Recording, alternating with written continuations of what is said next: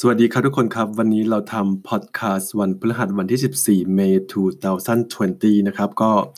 เราจะพูดกันเรื่องของวีซ่านักเรียนนะครับ ก็คือวีซ่านักเรียนในที่นี้ก็คือวีซ่านักเรียนที่มีผู้ติดตามสำหรับคนที่ตอนนี้ถือวีซ่านักเรียนคือต้องมีวีซ่านักเรียนอยู่แล้วนะครับ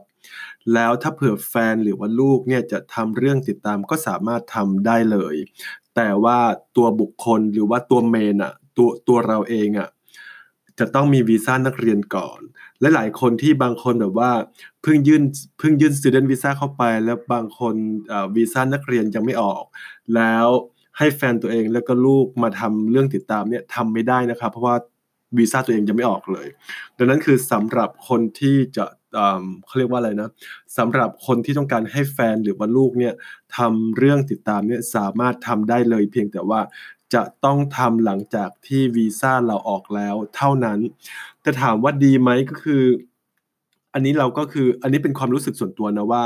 คือเราไม่เข้าใจว่าทำไม student agent หลายๆที่ที่เมืองไทยหรือว่าที่ไหนอะไรยังไงก็ตามแต่ทำไมชอบทำ student visa ให้ให้กับคนตัว main main applicant เนี่ยแค่คนเดียวก่อน แล้วค่อยทำให้แฟนหรือว่าลูกที่หลัง ถ้าเผื่อเป็นเรานะคือเราจะทำทีเดียวพร้อมกัน 3 คนพ่อแม่ลูกมาเลย ก็คือถ้าเผื่อ คือผ่านก็ผ่านเลยทีเดียวพร้อมกัน 3 คนจะได้ ไม่ต้องมาแบบว่ายื่นหรือว่าทำ paperwork อีกรอบนึงอะไรประมาณนี้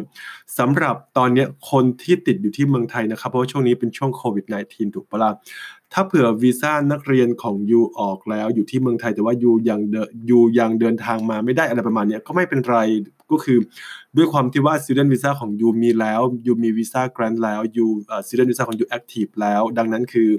แฟนของยูแล้วก็ลูกของยูสามารถทำเรื่องติดตามได้นะครับ ก็ทำเรื่องติดตามได้เลยในระหว่างที่ยูรออยู่ที่เมืองไทยนั่นแหละยังไม่เดินทางก็ถ้าเผื่อวีซ่าของแฟนแล้วก็ลูกผ่านเนี่ย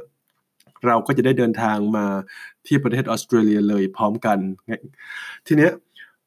หลายๆคนอาจอาจจะอยากจะทราบเฮ้ยแล้วของ J Migration Team ทำ Student Visa ไหมคือของเราทำนะครับ ถ้าเผื่ออยู่มี COE มา หรือว่าบางคนที่แบบว่าทำพวกวีซ่านักเรียนติดตามจะติดตามแฟนหรือว่าติดตามคุณพ่อคุณแม่อะไรประมาณนี้ก็คือตัวเมนอะคือวีซ่าเขาผ่านอยู่แล้ว แล้วก็ถ้าเผื่อแฟนจะทำเรื่องติดตามหรือว่าลูกจะทำเรื่องติดตามเนี่ยเราสามารถทำให้ได้นะครับ ก็ ทักเข้ามาในอินบ็อกซ์ก็แล้วกันเดี๋ยวเราคุยกันในเรื่องของราคา แล้วก็ราคาของเราเนี่ยคือรวมค่าสมัครแล้ว แต่ว่ายังไม่รวมค่าประกันสุขภาพ ค่าประกันสุขภาพคือลูกค้าต้องซื้อเอง หรือหรือจะให้เราซื้อให้ก็ได้นะครับ ก็ไม่มีปัญหา ถ้าเผื่อใครสนใจก็ทักเข้ามาก็แล้วกันนะครับ เดี๋ยวพอดแคสต์นี้เอาไว้แค่นี้ก็แล้วกันครับ ทุกคนครับสวัสดีครับ